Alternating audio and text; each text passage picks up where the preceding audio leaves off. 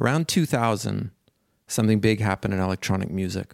A bunch of new artists, a bunch of misfits from all over the world, took a little bit of techno, a little bit of the 80s, some new romantic vibes, a little bit of punk, and seemingly almost by accident, they all came together in what at the time was called electro. I was lucky enough to have been part of that movement with my track Sunglasses at Night. But to me, the people that really always nailed it, the ones that stood out to me as just being very, very special, were Miss Kittin and The Hacker. And today I'm very, very lucky to talk to Miss Kittin. We had an amazing conversation. We talked about her entire career, including 20 plus years as a fantastic DJ, the electro years and everything else that came afterwards. She continued to make amazing records with Martinez Brothers, Michael Meyer, DJ Anna. And we touch upon a lot of really interesting material, including the making of a song like Frank Sinatra, which for me is one of the best ever. We talked, obviously, Aphex Twin, Jeff Mills, Marcel Dettman. We talked about the purity of maintaining artistic integrity. We talked about the intention behind music, obviously Gigolo Records. But what I found most was just a very thoughtful, creative, sensitive artist that had done a lot of work thinking it through on their own, and more than anything, had just made incredible original music. So I hope you enjoy this. I really loved it. It meant a lot to me. This is Last Party on Earth with Miss Kittin. And just as a little side note, if you listen very carefully, you can hear birds, the sound of bird song in the background. And I think that's very fitting for an artist who is always so closely associated with cold, raw, urban type music. And that's just the kind of artist she is. It's a mystery. She's dynamic and there's a lot of contrast, and it's not usually what you expect. Enjoy. Last party.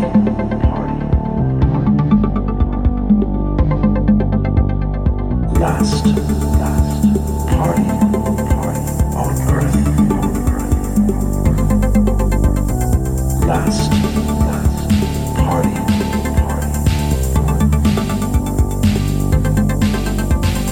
Last party on earth. Okay, let's start. Okay, so I am here with my guest, Miss Kittin, and I have to say I've done a lot of podcasts lately, and sometimes I'm a bit excited, and sometimes I'm not as excited, but today I am really excited, and I really am, and I have to tell you, Kaho, this morning I listened to all your music, well, not all of it, I listened to like about 2 hours, and I couldn't believe how good it was. Like, I couldn't believe how excited I was, kind of as a fan, to talk to you, even though we've been friends for a long time. Yeah, how I think we have so many similar tastes. And I guess just I feel very relaxed and excited to talk to someone who I know I love their music. So welcome to the show. Oh, thank you so much. But I think you only interview people you like the music from, right? So. Yes. Yeah, but there's like and there's love, you know? Oh, that's very sweet. Well, but it's really, really true. But also sometimes you're interviewing people, you know, you like the people, or sometimes you're interested in something they've done or a part of their career. And in this case, just as a kind of as a kid, you know, as soon as I heard, you know, just some of these records, like, they're perfect. And they're also, well, we're going to get to it, but your music really, really strikes a chord with me, which is obvious. But yeah.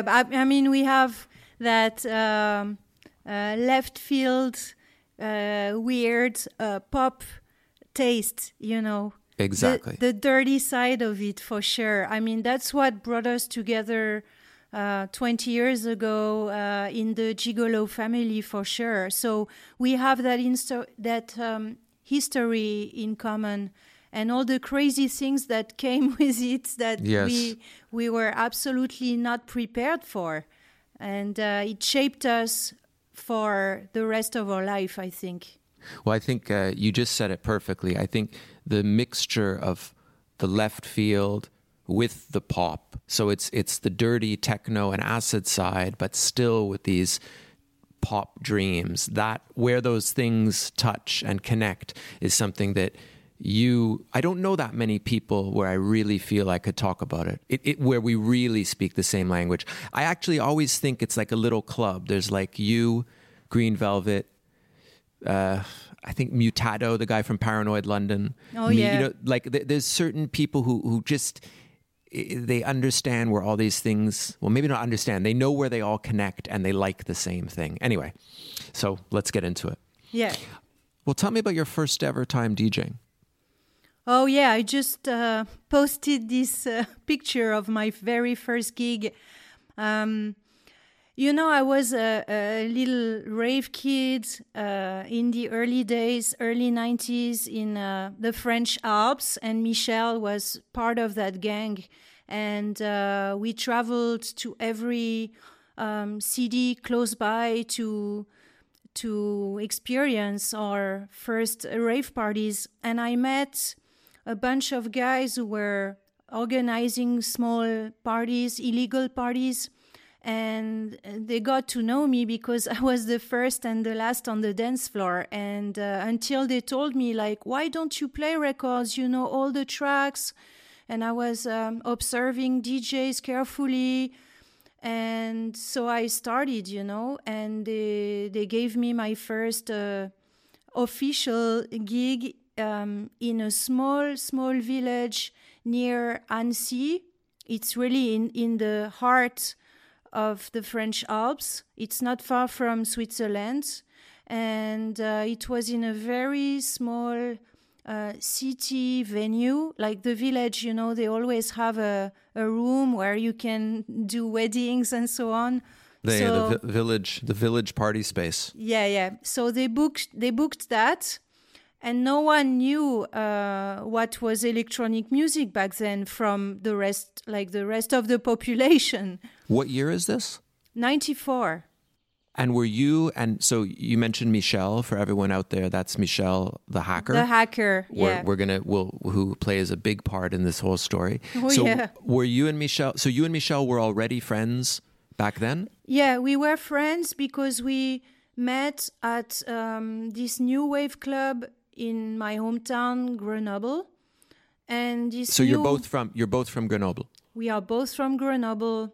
And there was this new wave club where they brought some Spanish Makina DJs. You know, it's this very fast rave music with a lot of crazy sounds. And we met there. And we were like a bunch of guys, maybe 10, 20 people, to have really understood that this was something phenomenal, and most of the new wave fans just didn't like it. But Michel was like part of this group of people that we've seen every week that really jumped into it, and that was it. Our destiny with electronic music was sealed. And then we started to hear about raves. We never heard the term rave before. What would you say was your first, musically, like passion, new wave? Like did that come, did the 80s music come, were you already really, really deep into that before the electronic stuff? Yeah. I think I really got into music in term like, you know, not just listening to music that comes in one ear and goes into the other like a background, like a lot of people listen to music basically. Like more passive. But became more active, like totally understanding it. Yeah, when you can relate to It speaks to your own life, especially when you're a teenager and, you know, you're a little bit not depressed, but I had a dark, you know, I liked everything dark. So when you listen to The Cure and you're in a train and, you know, the lyrics and the landscape through the window, totally makes a whole movie in your mind.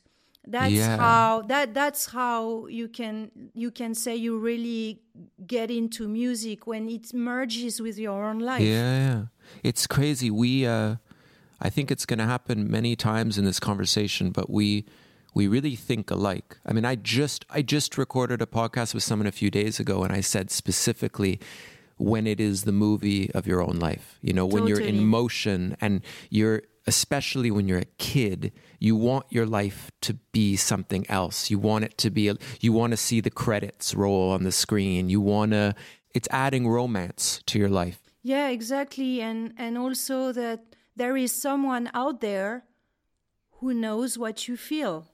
And it's not your family. It can be your friends. It's Robert Smith. Yes. It's Robert Smith. Totally Robert Smith. And this episode, of South Park with Godzilla and Robert Smith and Barbara Streisand. This is it. I remember when I first met Michel, and I remember thinking it seems like there's quite a natural, deep relationship, something between France and New Wave. I don't know exactly what it is, but I remember always hearing how popular Depeche Mode were in France. Yeah. And I remember even early on in the electro days, like how popular my records were in France. There always seemed to be, and then people like Michel, there seemed to be a strong tradition of, I don't know what it is exactly, but... I know what it is. Okay, well, that's why you're here. I know what it is. Tell me, please. It's the soul of literature, the soul of Rimbaud, Les Fleurs du Mal, that kind of poetry, romanticism, and melancholy, that film, like the film noir... all these very cinematographic and literature-like soul of French people somehow, you know. I think that's that. I think New Wave definitely fits that dark, romantic part of us. So you're a perfect, I mean, you guys have it. I mean, you just have it. So you're coming out of your childhood, you know, your teenage years, and this is in you, the romanticism and the melancholy and the new wave. And then, so the first exposure to electronic stuff, the first exposure to either techno or rave or whatever happens when? It happens in 94? No, earlier. Earlier, okay. It was. Were you buying the records or listening to the music before the parties? Everything started in this new wave club because when the Spanish Makina band showed up, the boss realized the potential on kids of such music, and then the new wave club turned into...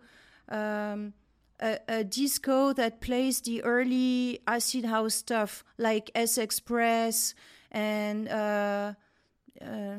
also shit stuff like Dr. Alban and all the stuff that were very electronic in Top of the Pops, so to speak. I mean, we didn't have Top of the Pops, but we had something similar. And so the club became really dance orientated. Dance music, really. I think the term dance music came from that time as well. And that was really the big turn. And then we heard about Detroit techno and house and Chicago, New York, a little bit later, maybe a couple of years after that, because compilations started to arrive in our area, like around 1990, 91, and then illegal raves arrived around 92 in our area. Yeah. Do you remember the first time that you thought you could be a part of this, like that you could be either a DJ or a performer or make music? It was a succession of opportunities, I would say, because I knew I would always go to clubs and dance, that was sure. And at the time, I was a student, and I quit in the middle of the year. and I wanted to find a way to get into the club for free. So okay. I remember this. I remember this phase. So I went to the boss of this club. It was a big club with different rooms and different ambiances and music. There was even like a tropical room. And so I went to him and I said, okay, you just brought DJs from Spain, from these mega clubs there. And there is go-go dancers, and you have to have some. So I can do that. I mean, I didn't know how to do that, but I convinced him, and he asked me, do you have friends to do it with? And I called that girl that I knew. She was like a real bimbo hairdresser, and she went to Spain every summer with her parents, and she knew exactly what I was talking about. And we started like this. I mean, so it didn't last very long, maybe 6 months, because after that rave happened, and there was no way I would stay in this club, and I would just go raving, be broke, but go raving. So I was a go-go dancer in a small town club for a few months, and Michel really enjoys reminding me. Yes. I remember this feeling when you're really young, when any little recognition, like any connection to the club. When you first start going to these clubs, I remember you're so desperate for even the smallest involvement, like if you could hand out a few flyers, or if you could, I remember being I just wanted so badly to be part of the scene, But the very honestly, I never wanted to be exposed. I just wanted to dance. I wanted to have free drinks, and that's it. So I didn't really enjoy being on a pedestal dancing. It was not really the best part, that I could dance all night and get money for it. Yeah. That was it. Well, what came first, wanting to be a DJ or wanting to make music? None of them. Seriously. Okay. I had friends with who I would go to the rave parties by car, some were from other cities, and one became my boyfriend, my first love, and he had turntables at home. So when they all said, Caro, you should play records, it would be so cool. So I was at his place, and he dared me to do it. So I just picked like 2 records in his bag, and I put them together. And seriously, it was the big luck of the beginner, because he couldn't believe it, and he was like, it can be, they are together, I will remember that moment forever. Wow. And I thought, maybe I'm gifted, so later on I went to Paris for a couple of days to visit a friend, and I bought my first record there.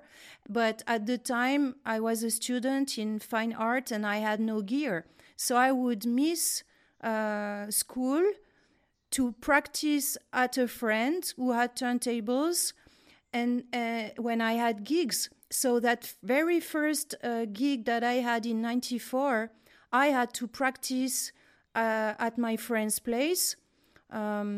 And I literally learned to DJ on big sound systems right away. So my trick was to record a 90-minute tape, old school tape, and to never stop the tape, even if I do a mistake. And this was how I really learned the skills. So you mean that the years when you were going to parties before this boyfriend dared you to mix, you didn't dream of being a DJ? You weren't Never. Looking up at the stage? Like, you had no big ambition, I'm going to be... My ambition was to be free. And I say this with all my heart, because I was not a very happy kid. My family surrounding was not very stable. And I always knew I would do something artistic, because I was good at everything around that, like drawing or writing or painting, whatever. And DJing was not a job. DJing was... Yeah, I know. People forget that now. Yeah, and also besides this, I was always quite feet on the ground, as crazy as I am, but I always knew what was doable or not. And definitely having a DJ career was not a goal at all. It was nothing... It was not a path for me at all. I just did it as a hobby. And so my friends gave me my first official gig there in Annecy. And after that, I had another one and another one. But Did you get paid? Did you get paid for that first gig? Maybe something for the fuel and maybe like... 100 francs, I don't know, something small. But I always envisioned every single gig I had like the last one, you know, because I never... Well, that's perfect for this show, because that's the idea. It's your last party ever. Yeah, exactly. It always sounds like it's the last party ever. Somehow, if you look at each one like the last, that's quite a precious. That's like a pretty good attitude. And also, it's strange for me. I mean, I was obsessed from the age of 17. I wanted to be a DJ. Like I was really, really, really ambitious, specifically about. Yeah, because you come from a different surrounding. I mean, your dad was a very artistic person, and you grew up with. With DJs somehow. Yeah, I guess. My dad, just for the record, I want to correct that. My dad is not an artistic person. But he was, but he was a DJ. I remember something that proves it. Yeah. Yeah. I think Do you remember the first record you ever bought? I think it was a Plastic Man record. That's good.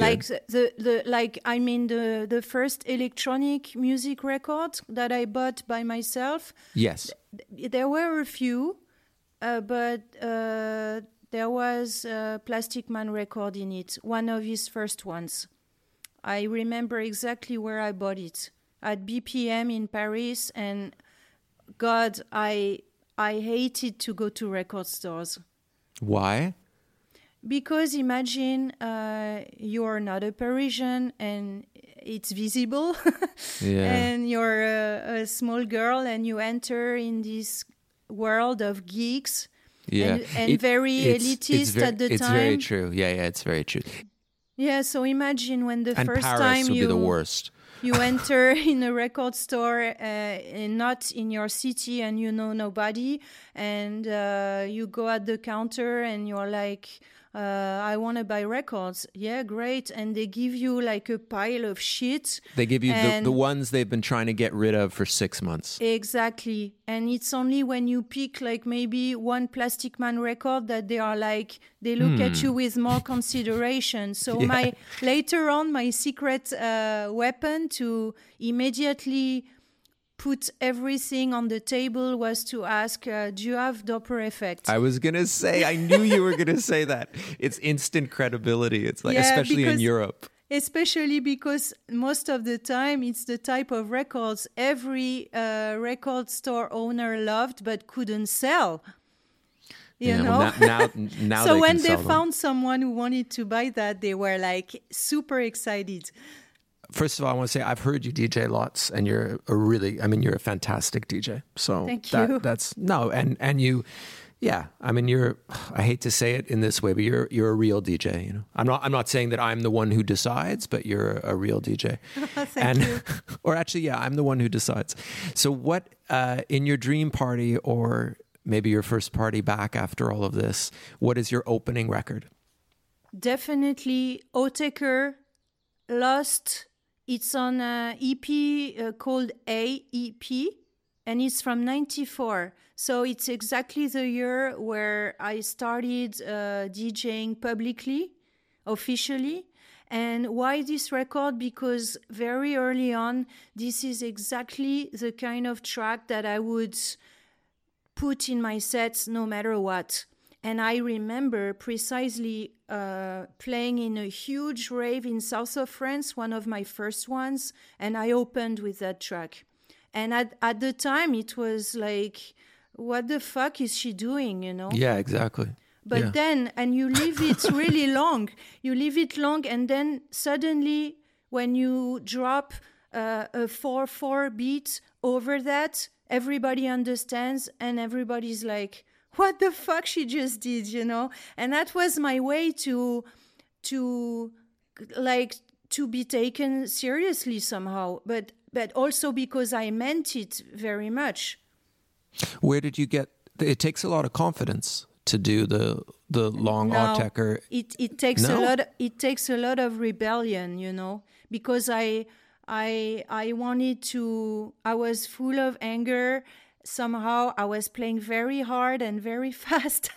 And that's the kind of things you do when you want to say a big fuck you. And, you know, that was more like to impose your taste no matter what people say. I needed that in my life. I think that's a big part of DJing, how you just said it, imposing your taste on everyone else no matter what.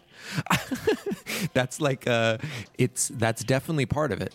I would say it's the art of DJing, because of course you're here to please people, to make them have a good time. But you have to do it also with your own taste. Otherwise, what's the point? You're just, a machine. A jukebox. Yeah, jukebox, exactly. So I was very extreme in my challenges to myself. But this was really the type of tracks that would paint very well who I am. This is Autechre Lost.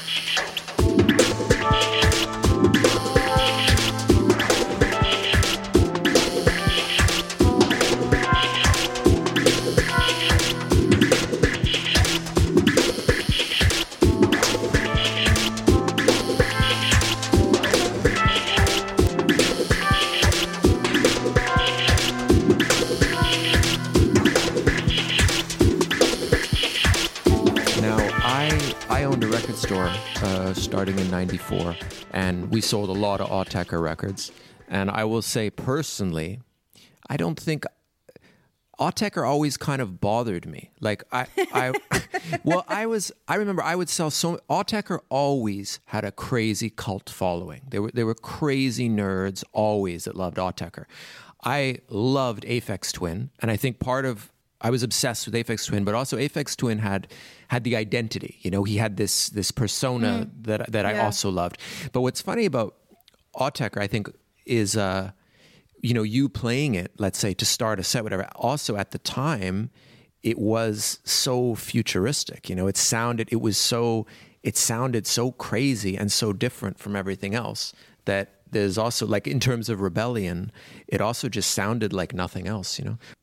My version of rebellion was more stupid, you know, and it was more. But I was more stupid. You're and right. +8, and Autechre for me was always a little bit sophisticated. My fascination for Autechre back then was that the beats and the texture were super harsh and super disturbing, but then suddenly they throw a very super smooth, dreamy melody, and I love that contrast of hot, cold, and hot. And, yes. And this is something we cultivated a lot with The Hacker, writing tracks. If the track was disco, I would say very dark stuff, and if the track was dark, I would sing very naive stuff. This contrast is what we love in books, what we love in films. It says a lot about life, contrasts. That's exactly how I feel when I make music. And that's also, I think, oftentimes why we love things that are they're not the final commercial product because there's just a rawness that it doesn't have that final polish. You know, the edges are still sharp. It hasn't been ground down yet, you know? Yeah, because life is not like that. It's not smooth. It's not neat. It's always dirty. And sometimes you have graceful moments. That's the mixture of it that talks to a lot of people, you know? Yeah, well, life's not like that, but a lot of artists and a lot of musicians try, even though life's not like that, they try to make the music extra polished and extra perfect because as an escape from that. And other people... Yeah, it's the Instagram of music. Yeah, oh God, oh no. You know what I mean? Like 100%, 100%. If you try to be perfect, you're losing your time. You're spending a lot of energy doing this, and I think you are missing a lot of great things in life, you know? It's a loss of time. And also, perfect is never really authentic, you know? Perfect's never really who you are, you know? It's not interesting, simply. It's boring. So I have to talk a little bit about, let's say, the first wave of the Miss Kittin hacker music. So first of all, a small story. I probably told you this once, but I want to make it public. I have to say thank you, like a real thank you, because I was DJing in a little city, Calgary, in Canada. I didn't have a lot of gigs out of town at the time, and I went to a record store in 2000 or maybe 99. I think 2000. I went to a record store, and just completely randomly, they had your record on Gigolo, the Intimité. So I bought the record. I went home. I listened to it, and I fell in love. I mean, completely. I was like, oh my God. I didn't know that it was possible for the things I loved most, which basically was techno and 80s, could sound modern and different and new. And when I heard Sweet Dreams, I was like, oh my God.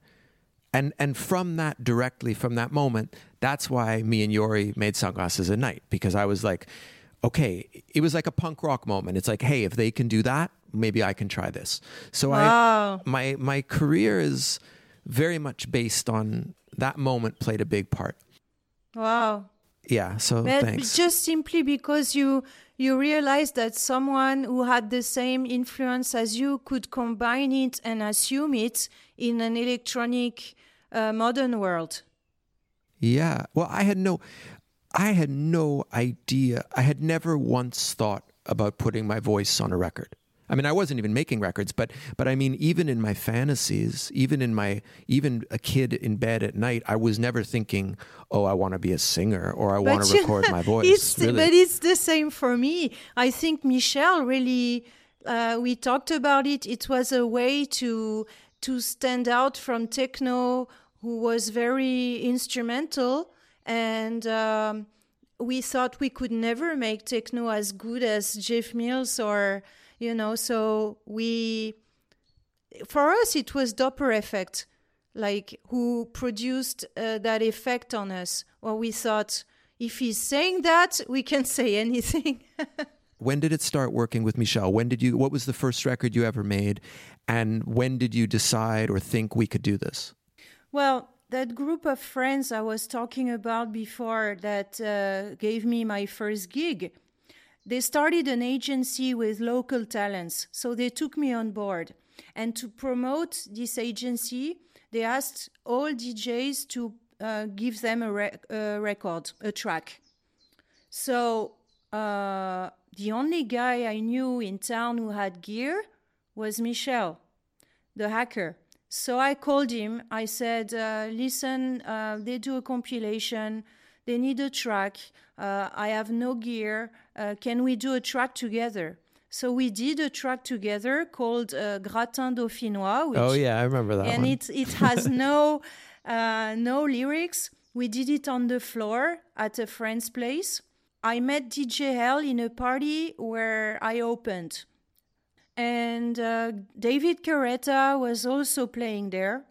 And after the gig, David told me, Hell is coming to my house to make music. Do you want to come and spend some days? So I took my car. It was in the summer. And Actually, Hell drove my my fucked up car, and we spent some time at David's. And Hell told me in the garden, sitting, he said, "I'm starting a label. It will be called International DJ Gigolo." I was like, "What? It's a stupid name. Like it." You know, we were into techno, serious dark techno, and like the Punisher. And suddenly a guy comes with like International DJ Gigolo. I don't want to be part of that, you know. When I drove back to Grenoble, I called Michel. I said, "Listen, I just met Hell. He's starting a label, and he wants tracks from me or us. He loved Gratin Dauphinois, and I also played him in my car a tape of just me playing around with an 808, Plastic Man style that I did at Friends, and he loved it. I mean, I don't have the tape anymore, but that was my first try to make music on my own, and for some reason he liked it. I think it was shit, but anyway, so Michel said, "Okay, let's go to Kiko's studio." Kiko had a record store, and upstairs in the mezzanine, he had his studio. So we went to the mezzanine while people were buying records downstairs. You know, the mezzanine wasn't closed. You could hear people downstairs. Okay. And so Michel did Frank Sinatra. And he told me, "Okay, what are you going to sing on it or say? What are you going to say?" So I went back to my grandparents. That's where I was staying at the time. And I wrote these lyrics like, "Suck my dick, kiss my ass." I don't know how, I don't know why. But the next day, we went back to the studio. I showed Michel the lyrics. His face. He was like, "Are you gonna say that?" And I said, "Yeah, why not? If Hell doesn't like this track, then he has no balls." Mm. And I don't know why. I still don't know. But we had friends sitting behind us. So we recorded the track. I was singing in headphones because we had no microphone. And on the original DAT recording, you can hear Kiko sending a fax. Oh my God. So I have a lot of questions with this. Well, one thing that comes to mind when I think of you and Michel, I think a lot of me and Jesper Dahlbach. We have and one thing that's amazing is there's a certain type of person.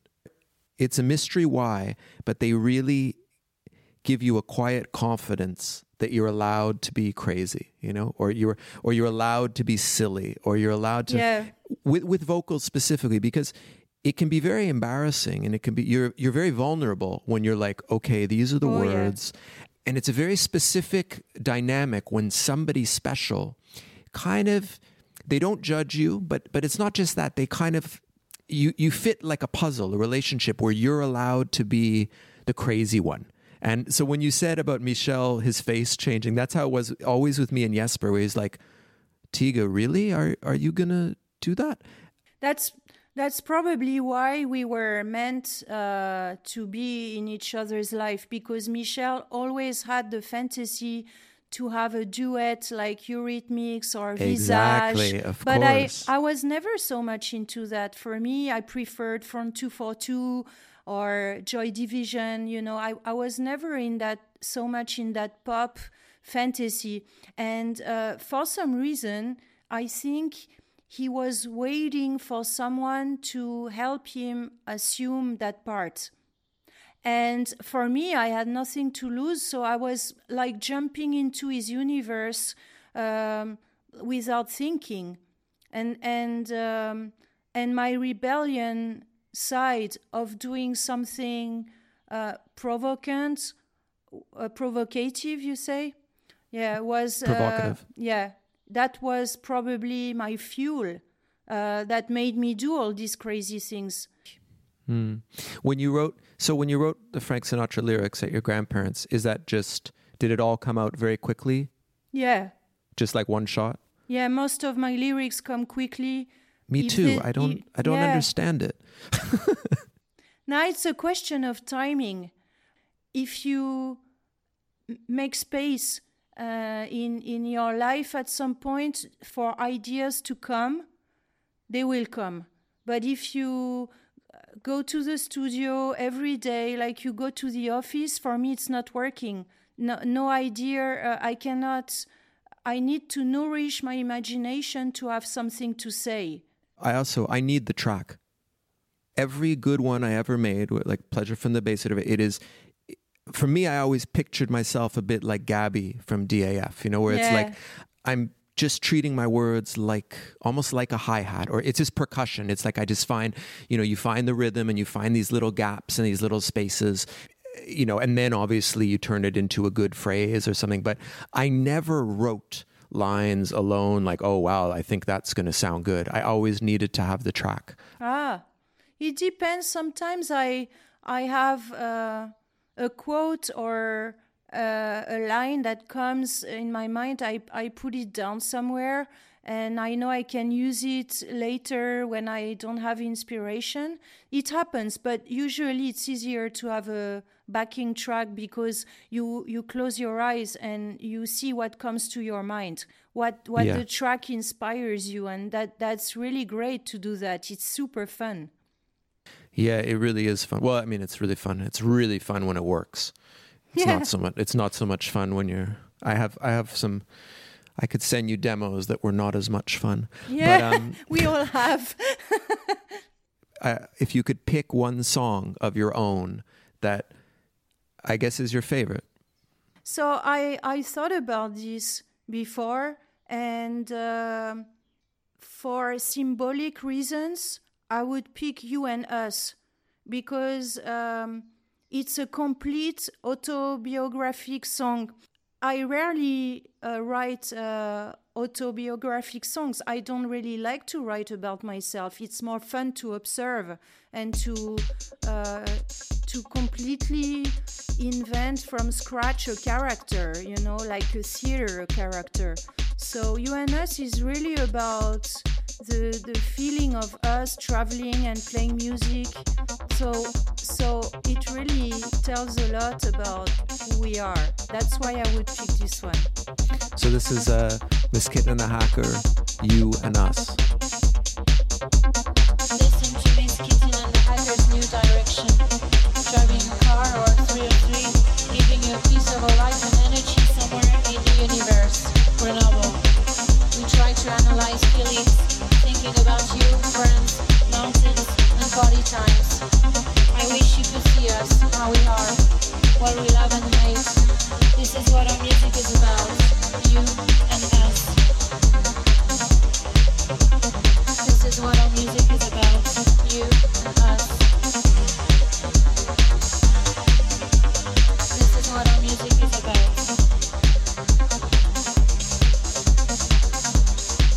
Kaho, I have to say, I love that song so much. Oh, thank you.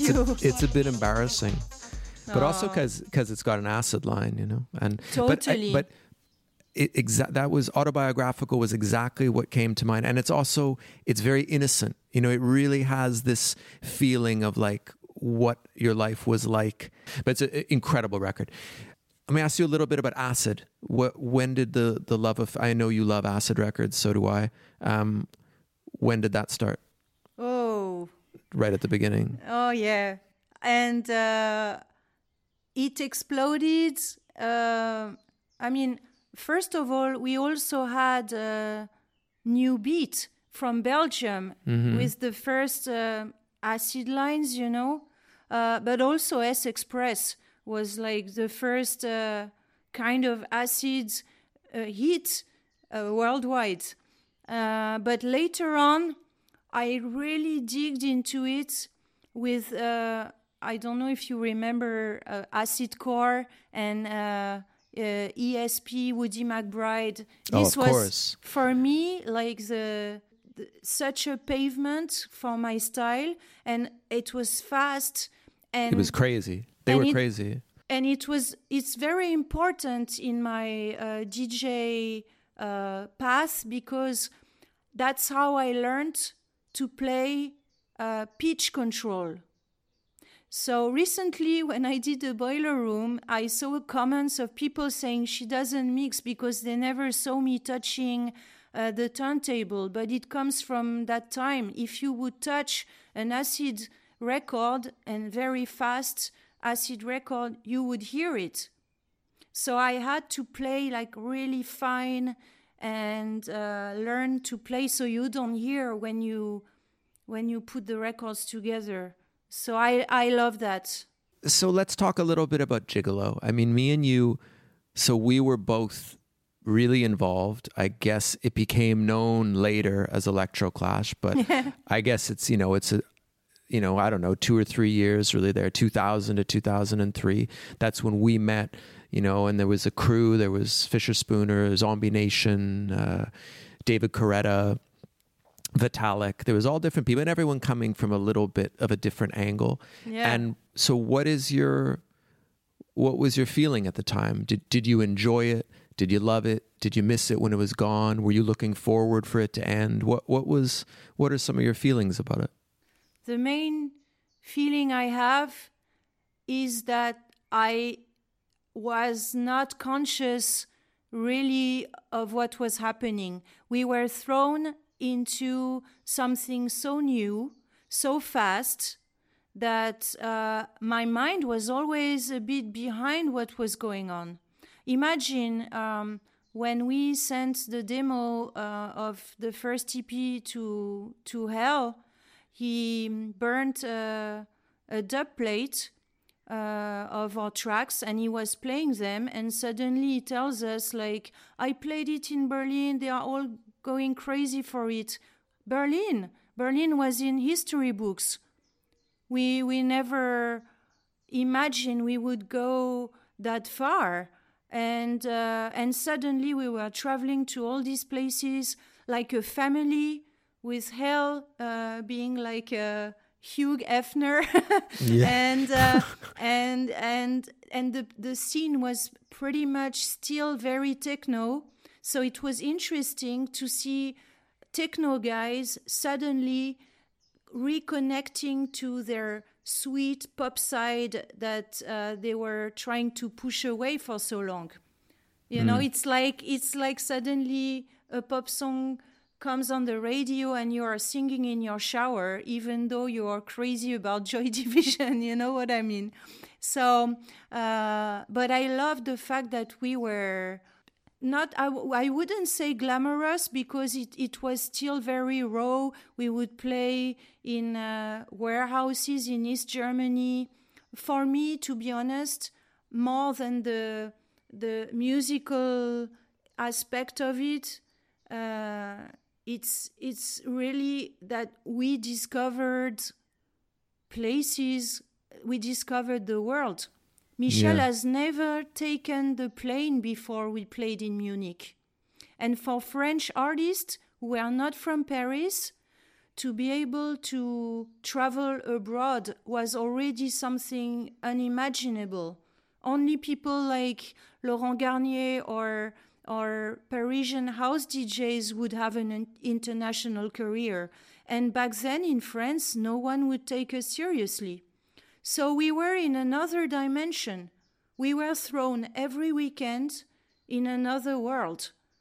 And even in the techno scene, we were thrown into another world. And that was so mind-blowing, and we were so naive. We so didn't know a thing that somehow we were like carried in something we had no idea of, you know? And I love that. I think it's the biggest gift we ever had. It was, yeah, I guess it was all happening so fast, and there was no explanation. There was no, a lot of the things that came later, like managers and cell phones and no, but really, I know it sounds crazy, but even no photos, you know, just, it was right at the end. It's kind of this last, the early 2000s, kind of this last era where things were unofficial. And you know also, what I mean? Like, things weren't so legitimate. They weren't so organized. You know? I think mainly we became a bunch of weirdos coming from different countries, different backgrounds. We were very different individuals, all with a strong personality. And Hell put all these people together to create this kind of dysfunctional family, you know? And this is so cool. It doesn't happen every day. No. Now everything is so gentrically put together. It would never happen today. No. One thing I always love to think about, I have, you know, one nice, a good, I mean, I really love Hell, obviously, and he played a big part in our lives. But one thing I thought about later, I never appreciated this at the time, because it was new. But I remember when Sunglasses at Night, it went on the charts in Europe and in Germany and England stuff. And I remember, so we were going to go on TV. Oh my God, that's the top of the pops. I will never forget that. So, especially the video in the hotel room you posted recently. Oh my God, with Ed DMX. It's the best. It's the best thing I saw in a long time. Thank you. You know, me too. But that's kind of the same feeling. So the thing is, I remember Hell. So, you know, it's a big deal. You're going on TV and you're you know, it's the beginning of what could be all these commercial opportunities. And I remember Hell didn't put any pressure. Like, nobody cared. There was no, and when I think back on that now, it seems like another world. Like now, if somebody had an opportunity, okay, we have this big TV thing, or everything's so serious, and everybody would be so desperate to make the most of the opportunity. And but then it was what? It was ghetto, you know. It was just okay.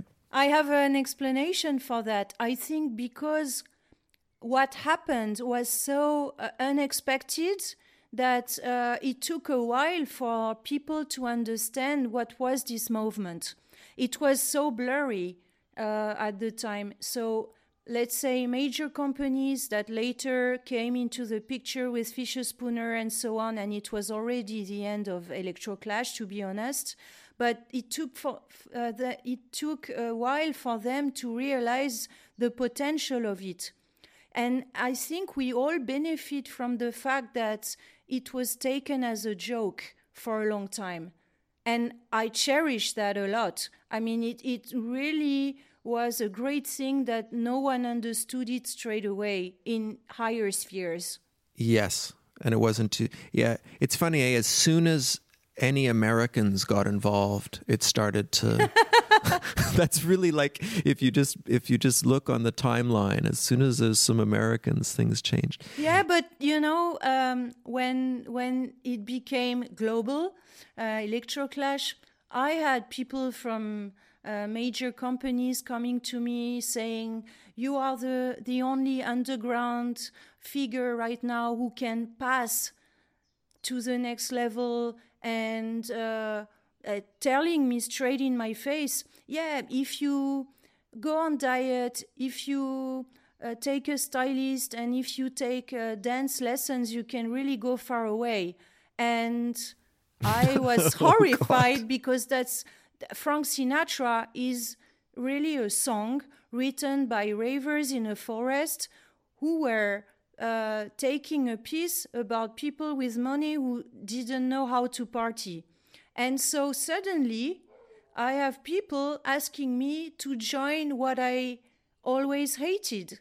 And this is when we step back with Michel, because we also were super tired of touring for years in very poor conditions. And we thought this is not the way we want to take. So we stepped back and it saved us. It was a really good decision. I never regret not to have taken the chance to become a major pop artist, you know, never, not 1 second, because that's not who I am. And it's very hard for people to understand because the masses, they dream of this. How can someone with such a big opportunity can turn her back on this? That was like big deal, you know. But privately to yourself, I mean, what is the reason? Like when you think, you know, I know it's not an easy answer, but... Oh, it's very easy. Oh, it is an easy answer. Okay. It is easy because to be famous and rich was never a goal in my life. You know, to be free, to have fun, to be my own boss, to not to depend on a man and to just do what I want and live from it was my goal. And I knew that if I become someone I am not, I would lose everything. I would become very bitter. I could fall into drugs. My life would become just a big lie. So I knew that. I told you I'm very down to earth. So I was always very, very clear with myself. And I think I was completely right. I think a lot of the time it's a question of how well you know yourself, you know? Yeah, if but you... I understand that it's the dream of people to be rich and famous, but I always knew it doesn't bring happiness. I always knew that. Yeah. No, it doesn't bring... Well, no, but I know if I think of myself, for example, it's always been... It hasn't been so clear because...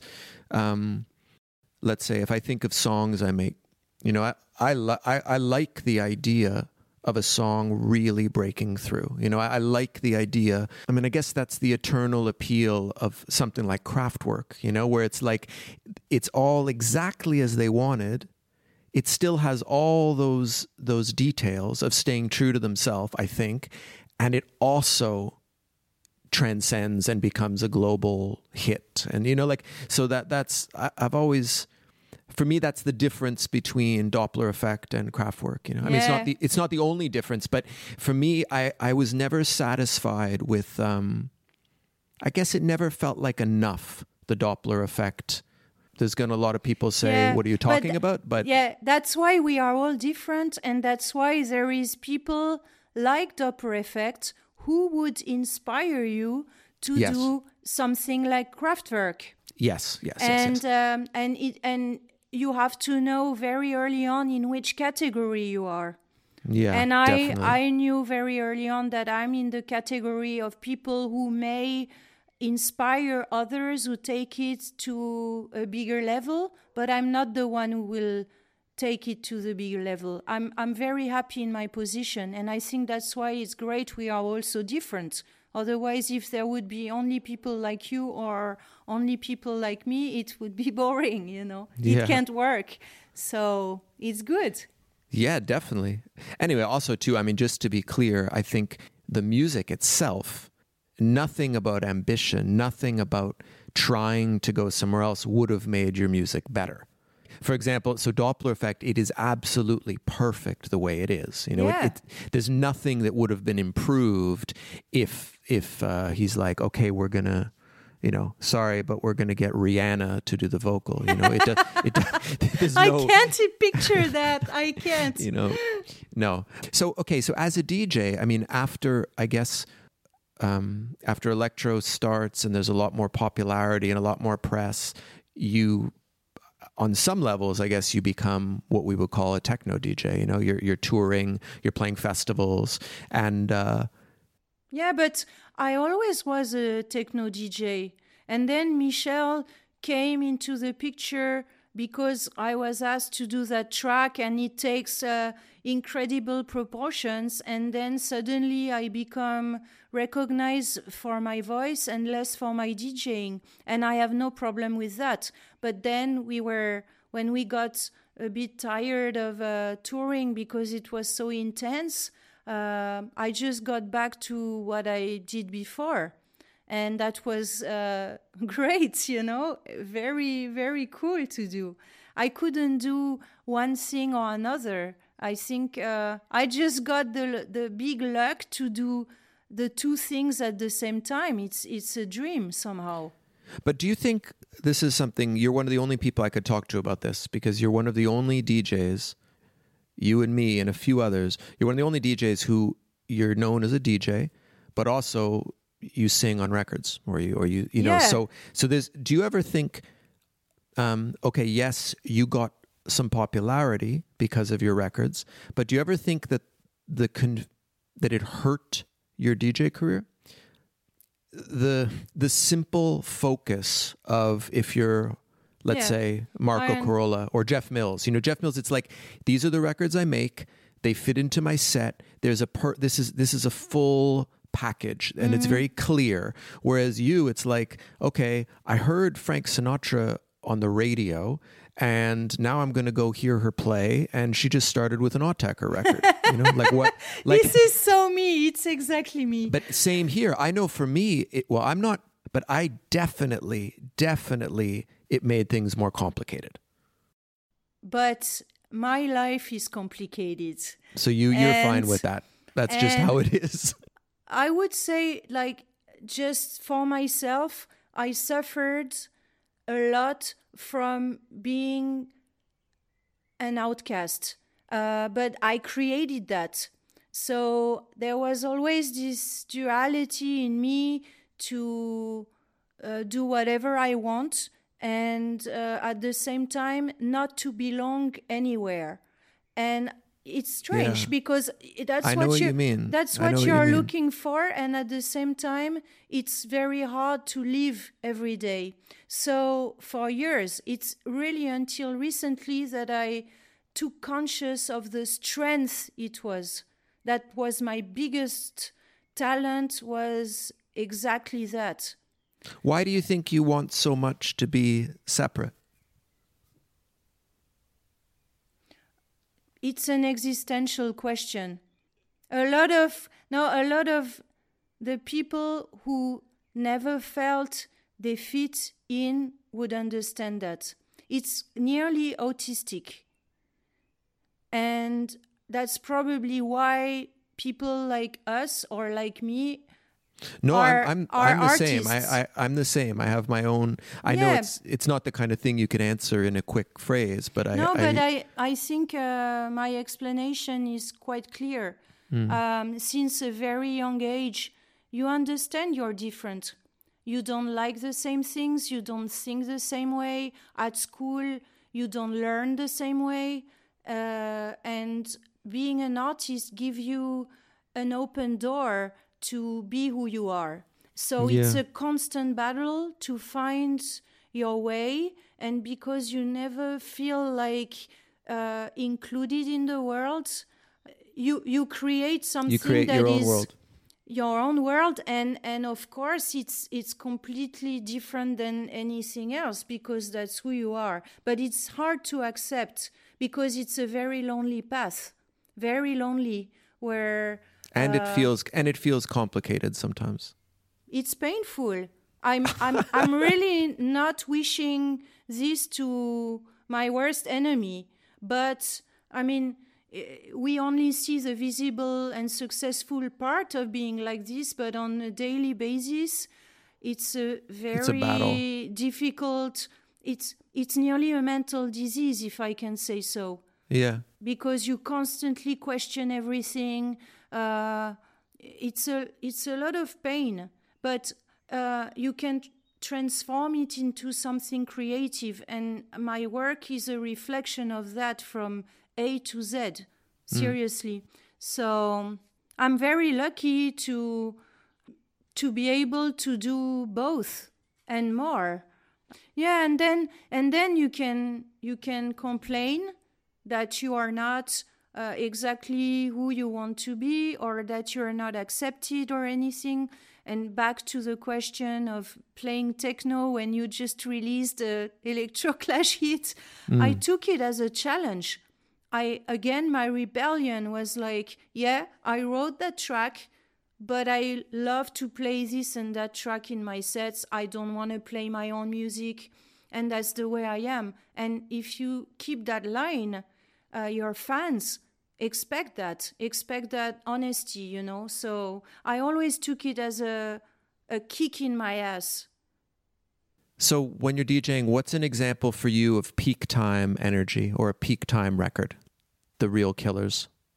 I know you sent me a few. Yeah. And I one of the ones you sent me was my favorite record of the past few months. So I was so happy to see it. The dance one. Oh my God. It's sick record. Oh my God. It's sick. I played it New Year's Eve at the peak of my, it seems like a million years ago, but it's a real modern rave record. I'll let you talk about that one. You can talk about all of them.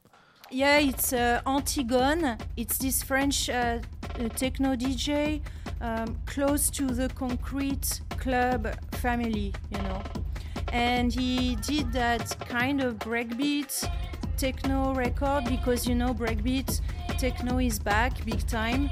And he did that very short track. It's only 3 minutes something on Trip, Nina Kravitz's label. And it's kind of a compilation EP. And it's called Dance, and it's just a bomb.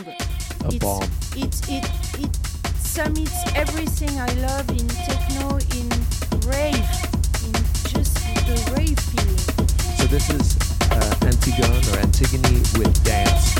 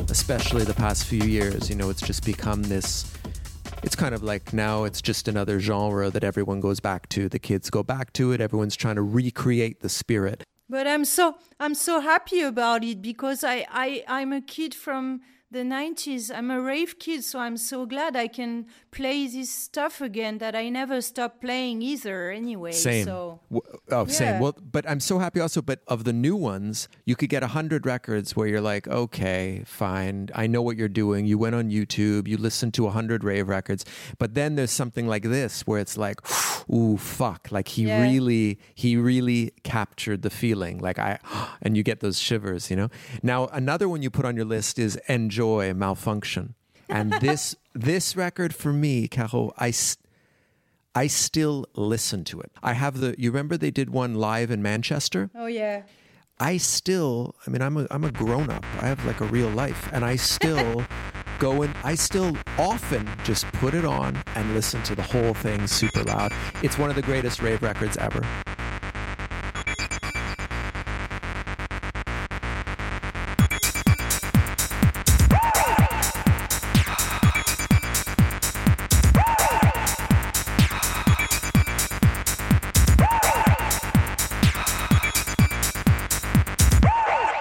The bass kick.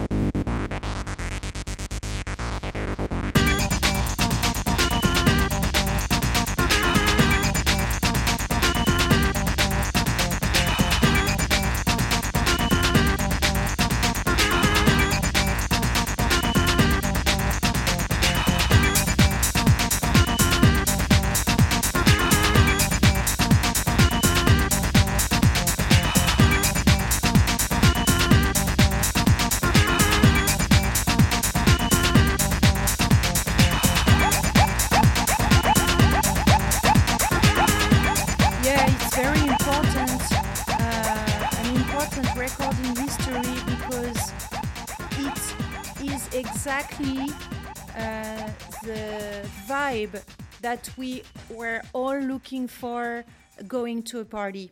Yeah, exactly. This is the moment where everybody comes together, forget the time, forgets where they are, and go crazy. This community sense of what is a rave. Mm. See, me and you, we love the same things. I think we just love the smart shit that speaks to the essence of everyone in a twisted way, not the obvious thing, you know. If that early 90s, this real rave experience, when it was new, when it was also happening to you at a certain time in your life, I think that energy, it never leaves you. It's like, it's just something. It changes your life forever. It really does. And it's not, yeah. I mean, it sounds like cliche, but it really does. And I think, I mean, for me, I'm always still kind of chasing that energy. It's always my first choice. That rave energy is always my first choice. Not deep house, not groovy, not, that is still the thing that I worship, you know? Yeah, because somehow unconsciously you want to maybe transmit that life-changing experience to the people in front of you, because their life can just be better. Or I always remember that when I step behind the decks. Maybe in the crowd, someone will go home and say, hey, that's not the life I want. I want that life. And maybe they will click just by listening to a record and having that feeling printed so deeply in their blood, you know, that they can change their life. Yeah. That's the power of music. Yeah, that is the best thing, and it's very good to remember that at any moment in your career when you're not, you know, that's just the best guiding principle. You can't forget that. It's impossible. Well, I know what you mean. I mean, there have definitely been nights when I was DJing where I did not remember that. So I want to ask you, well, let's go with more music because these are such important records. Jeff Mills, The Bells, you put on the list.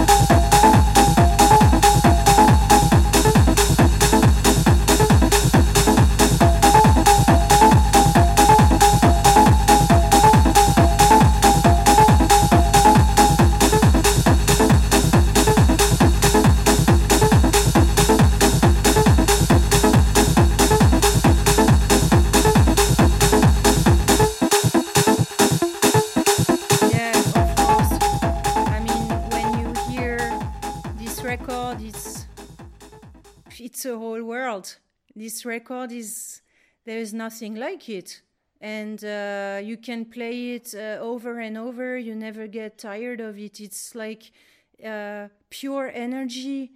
Yeah, it's the ultimate techno record, I think. Do you want to hear something funny? So first of all, Jeff Mills was the first he was the first guy I saw play when I was 18, and I wanted to be a DJ after that, 100%.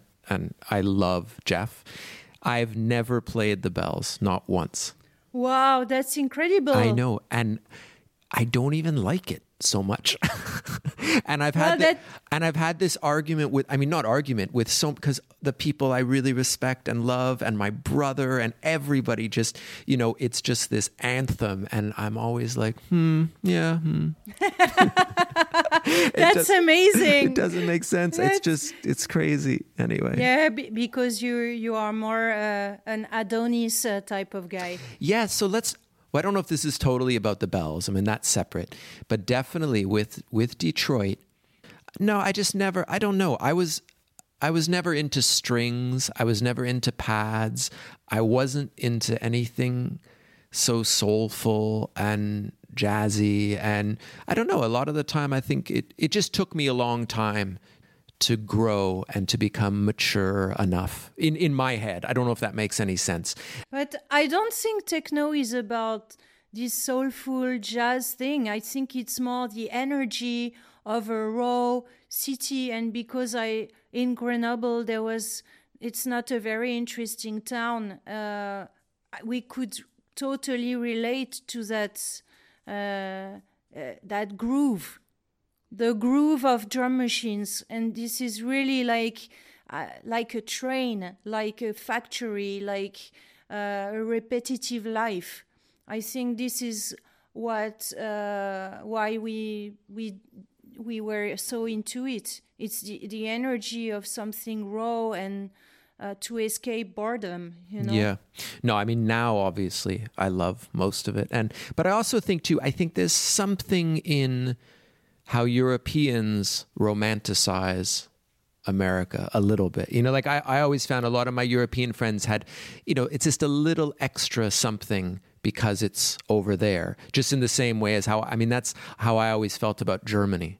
Yeah, it's you're very right. You know, there's something like for me, there was this mystery of Germany and how it worked, and the artwork and the fonts and the writing and the philosophy and the cars, and which obviously there's a lot of parallels there with Detroit. Yeah. But it's funny because France was completely split in two parts. You had Paris, they were extremely house, and San Francisco house, and Chicago, and all that. And the rest of France, a lot was into techno, definitely. Yeah, it's it was very clear, and there was a little war. My dog just barked. I heard. I'm gonna open the door. Just a minute. What's a record that you've been saving to play? Again, I will go back to the Autechre family, unfortunately, for you. But it's more like I just found back in my record collection a few days ago a Fat Cat records from Gescom, I don't know how you spell it, which is friends of Autechre, and it's all the guys from Scam Records and the Boards of Canada, all these guys. And there is one EP on Fat Cat that I bought at Fat Cat Record, that is Ad Vance versus Gescom. It's called Viral. And when I played it, seriously, I nearly cried. Because at 2 minutes 20, there is this amazing melody coming in, and... yeah. Let's hear it. Yeah. Ta-da.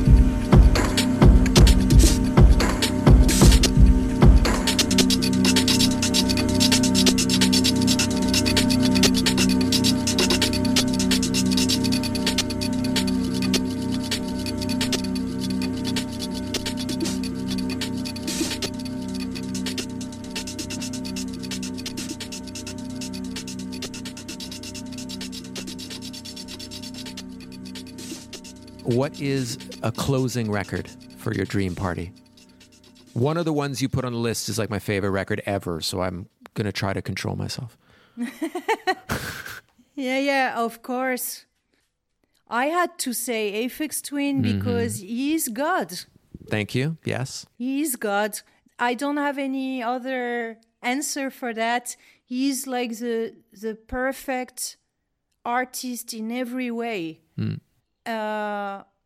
It's surreal. He's like our. I think he's like our Prince. You know.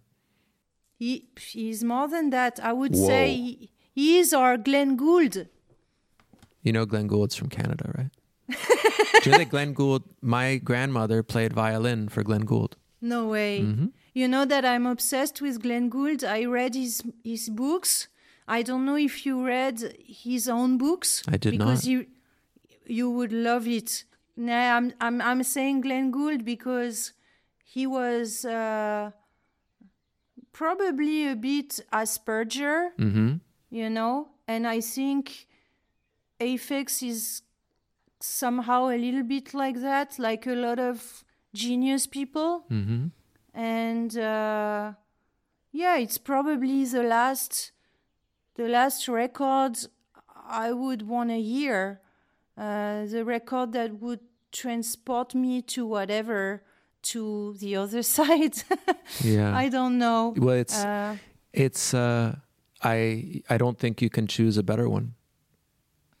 Honestly, I know it's a very obvious answer, but I really don't have any other one. No. There's no question that album, Selected Ambient Works, there's nothing I've listened to that much in my whole life. I'm the same. Nothing. And Helios, and that track, Helios Fan probably is the standout one. And I think, I mean, the amount of times I've been in an airplane, I felt horrible, like whatever, I haven't slept, like, you know, your brain is really turning against itself. And I've put on that record hundreds and hundreds of times, and it's like, it's almost like biblical, you know, it's like almost like a psalm, you know, it's like it's not just music, it does something else, and it's totally biblical. It's a good choice.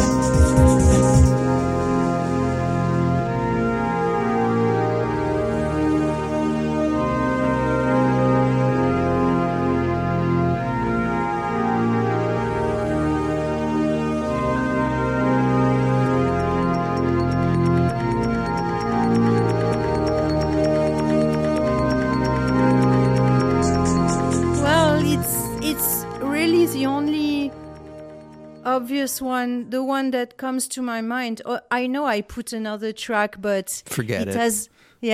I know. But you know what's amazing though is how lucky we are that we, like, Aphex Twin is ours, really, in the sense that, you know, these years like 93, 94, like that is exactly when you want it to appear. So it's not the same as me, you know, now I can go back and listen to Leonard Cohen, but it wasn't hitting me. That's not when I was 18, you know, it's not when I was 17. Yeah. Anyway, it's magic. I totally understand what you're saying. Oh, and the artwork and everything. Anyway, so what, for your dream party, who would be Do you have a favorite DJ, or who would be the DJ that you would want to play either before you or after you? Who's your favorite DJ in the world? I'm going to say something controversial. No. My choice really comes from the heart. Doesn't come from an objective talent point of view, you know. But I'm going to explain why. But it has to be Marcel Dettman. Okay. And so to tell the story short, we played in that big rave in Bogota a couple of years ago, and his flight was delayed. So I played longer, and he showed up just like 15 minutes before curfew. So he played 3 records. And then he begged me to come to the after party. So, you know, I never go to after party. I don't take drugs since a lot of time. And so why the hell would I end up in an after party in Colombia, you know? But I went there because he said, come on, we haven't seen each other in a long time. I just arrived. Let's hang out. And we hanged out behind the decks for probably 6 hours. I was so tired, but I was so transported by playing with him.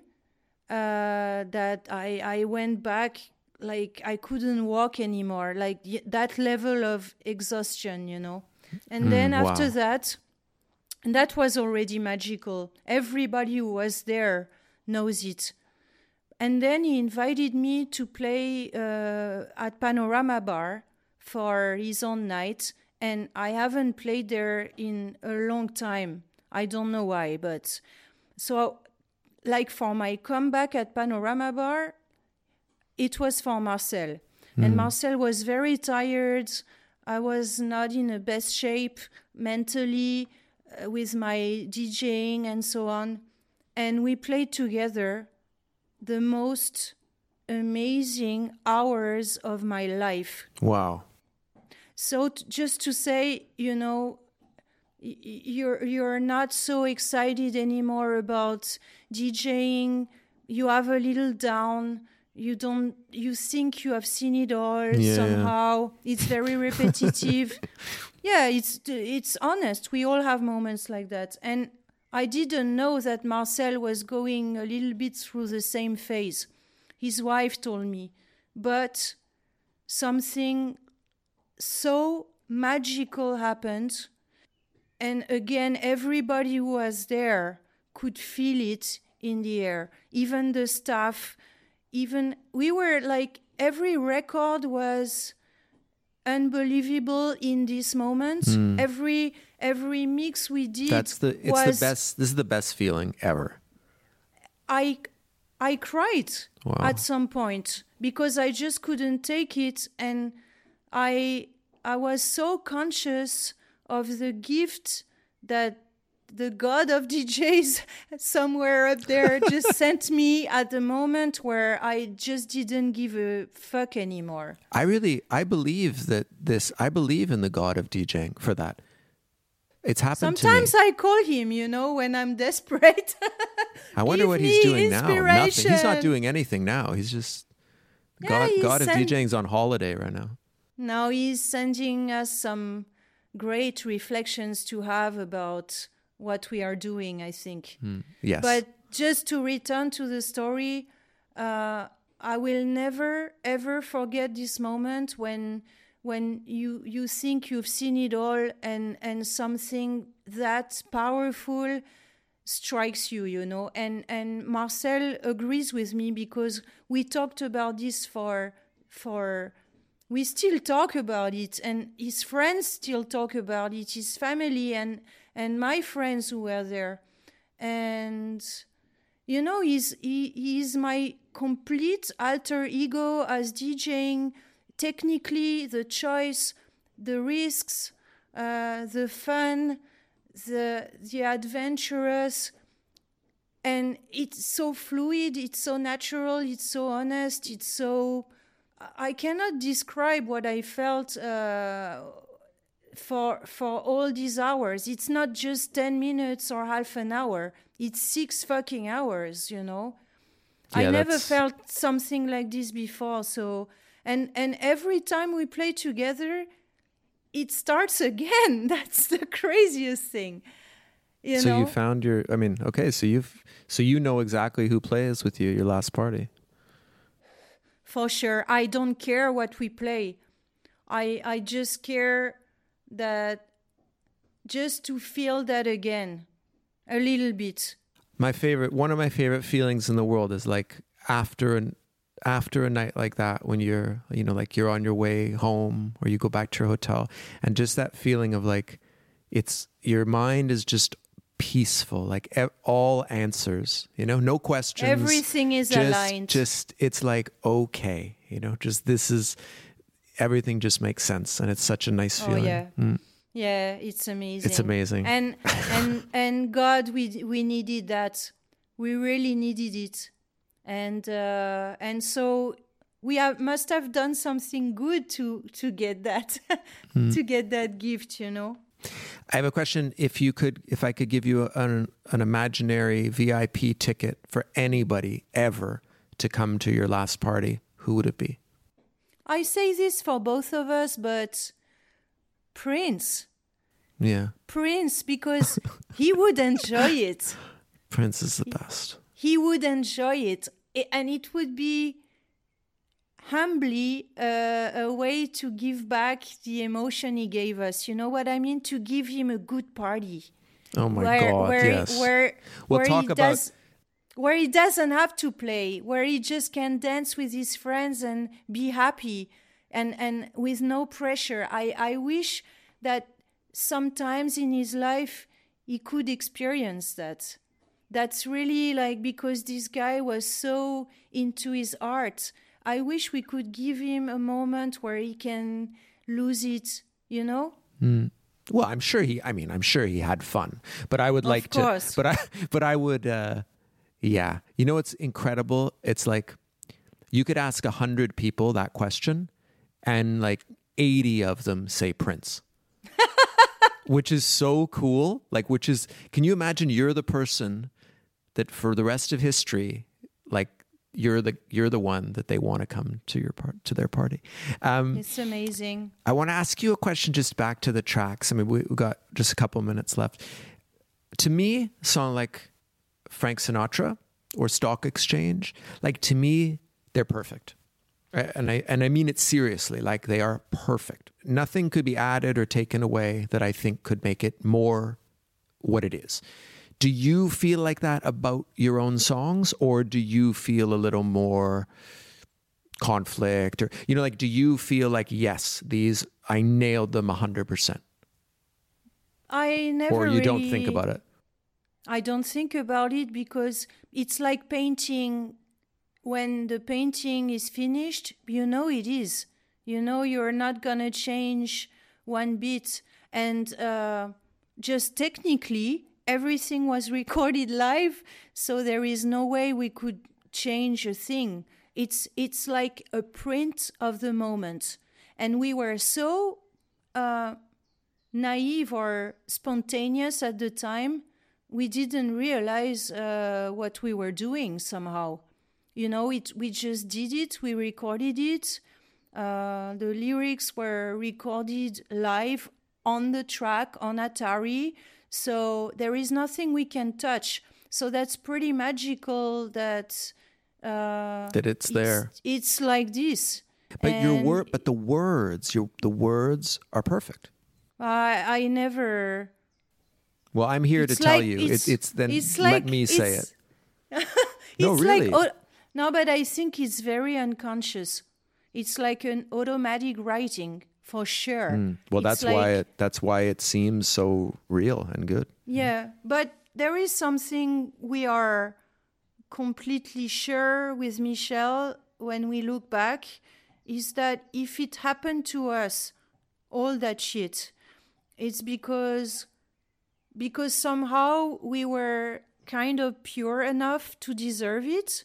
Because we didn't expect anything in return. Mm. And I think that's that's really why things like this can happen. Yeah, totally. If you try to create something like this on purpose, it doesn't work. It's all like kind of accidents. Well, I just did an interview with someone, and they said a concept that I loved, which was the frequency of intention, that the intention you deliver something with actually has some hidden frequency that reaches people. It's totally that. And that's, you know what? When I have to record lyrics or I have music to do, this is exactly the thing that I tell myself when I step in the studio and I switch on the gear. It's what is the intention? And it doesn't matter if it's not perfect. If you are synced strongly with what you want to say, you will deliver. And that's the same when you DJ. When you step into the room and it's your turn, what do you want to say? What's your intention?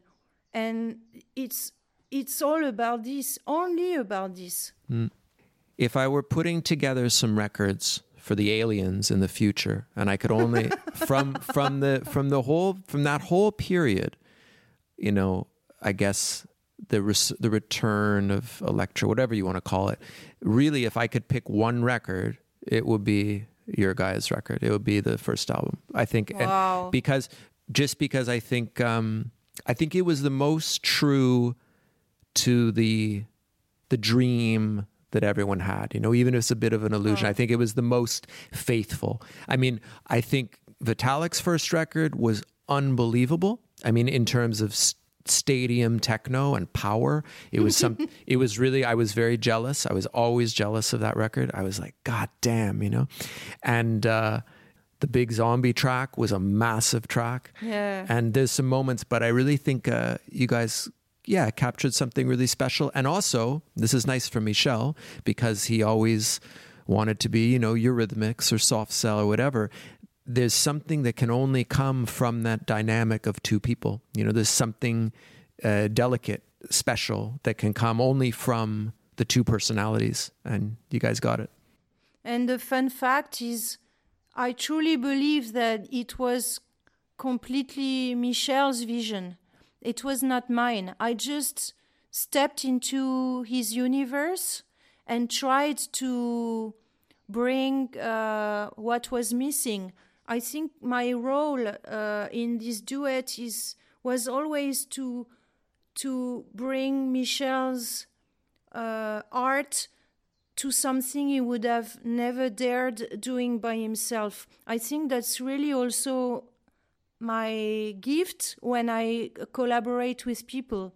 I really love to dig into their deep thoughts and their personality and reveal the best in them. I'm at the service of the music. I'm that's all. I'm just trying to make the track better with music, with lyrics. But if the track is bad, you can add the best lyrics on it. It will never be good. So, but I really like that submission to the one who is making the music and the music itself. Mm. I have no ego to shine more than the music or than my partner at all. That's where it's really interesting, you know, to be at the service of the art. Yeah, that's not so common. And also no, it's really not. The other thing too is, I mean, I said how much I love your music and the tracks and everything, but just to be clear, specifically lyrically, your writing, I know what it's like. It's not something to dissect or analyze. You know, it comes from a very unconscious, raw place. But I also know that your style, it was pretty original, and it was a big deal, and it I think it really affected a lot of people, and it was. So it's cool. Oh, it's because English is not my native language, and I use it in a very weird way, like just as I can somehow. And I use that problem because it's a problem not to speak properly English, but I use it as a strength somehow. I turn this weakness into something interesting, and it shows a lot about someone, you know, because definitely. That's what we should all try to do as growing up, as building your personality. I could do it in music. I barely could do it in my private life, but that's the case of a lot of creative people, you know. Okay, Caro, thank you so much. You're welcome. Really, thanks a lot. It was a long one. Yeah, it was a long one. I'm telling you, trust me, it always goes long. We can go on forever. Last party.